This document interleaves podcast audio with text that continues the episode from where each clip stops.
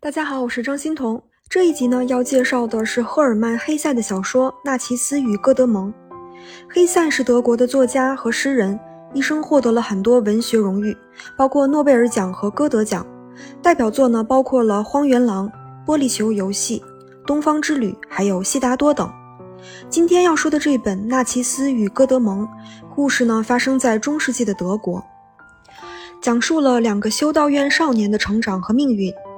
德国作家托马斯曼对这本书的评价非常高，称他将德国浪漫主义元素与现代心理学融于一炉，是极具吸引力的精神悖谬。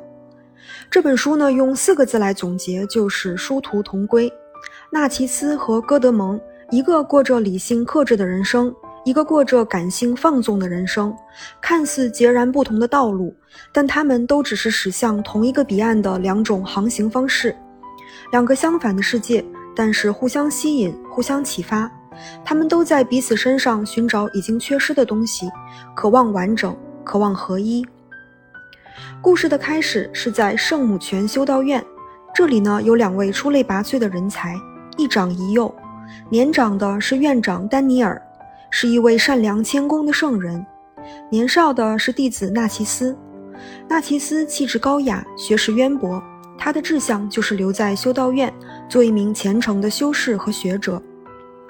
这一天，修道院来了一个少年，名字叫做戈德蒙。他没有兄弟姐妹，也没有母亲，只是跟着父亲生活。父亲把他送到了修道院学习。虽然戈德蒙很快融入了环境，但没有什么特别亲密的朋友。他心中敬重和关注的人只有两个，就是院长丹尼尔和纳奇斯。很快，戈德蒙和纳奇斯之间就建立起了友谊。两个人有着截然不同的体验生命的方式。纳奇斯是思想家，在他眼中一切都是精神。他不允许自己受感情欲望的支配，他遵循理性与克制的原则。他的工作是研究学问，学问就是一种寻找差异的狂热。纳奇斯总是能看到不同的人事物之间的差异。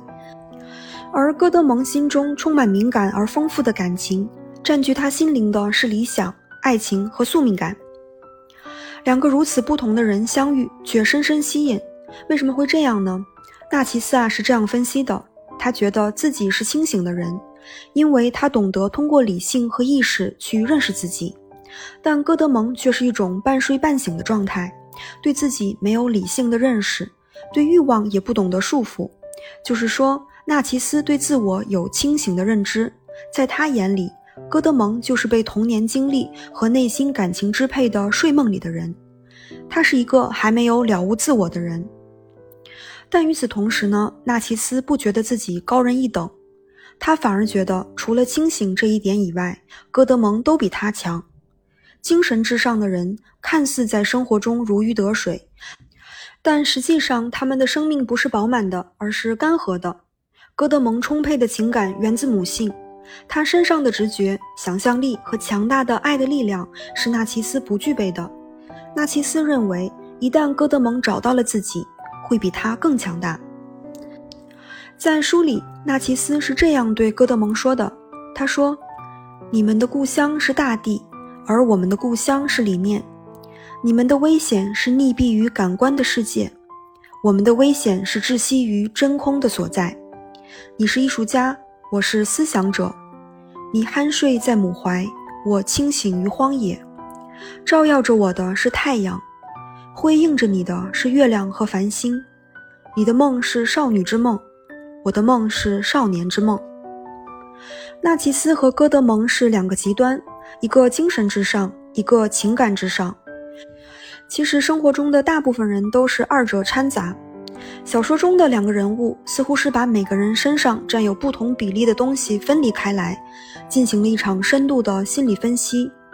阴和阳，刚和柔，光明和黑暗，理性和感性，他们天差地别，但是都含有各自的种子。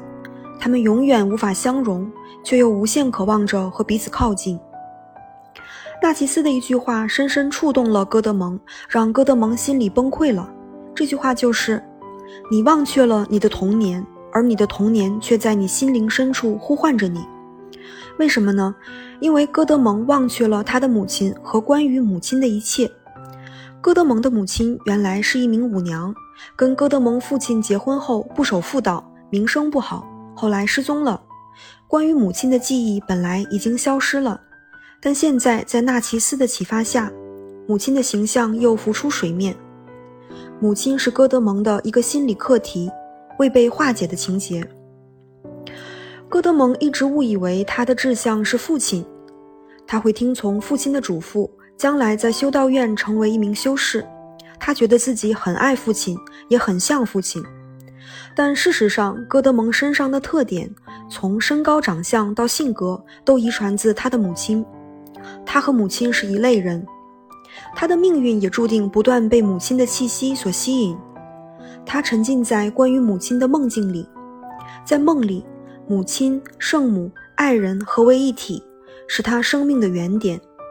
过去的痕迹未曾消失，被遗忘在无意识角落里的记忆又被唤醒了。这些记忆就是消失的童话世界。当母亲的形象出现时，他才重新明白了什么是爱。父亲让戈德蒙来修道院学习，只是想洗去戈德蒙身上母亲的影子。但哥德蒙注定不属于修道院，就像纳奇斯注定属于修道院一样。纳奇斯的命运可以一眼望到底，但是等待哥德蒙的是一个未知的世界。书里是这样描述哥德蒙的：无论是读书学习，还是在同学们中间，他都会陷入沉思，忘却万有，专注于内心的激流和声浪。这些激流和声浪带他远去。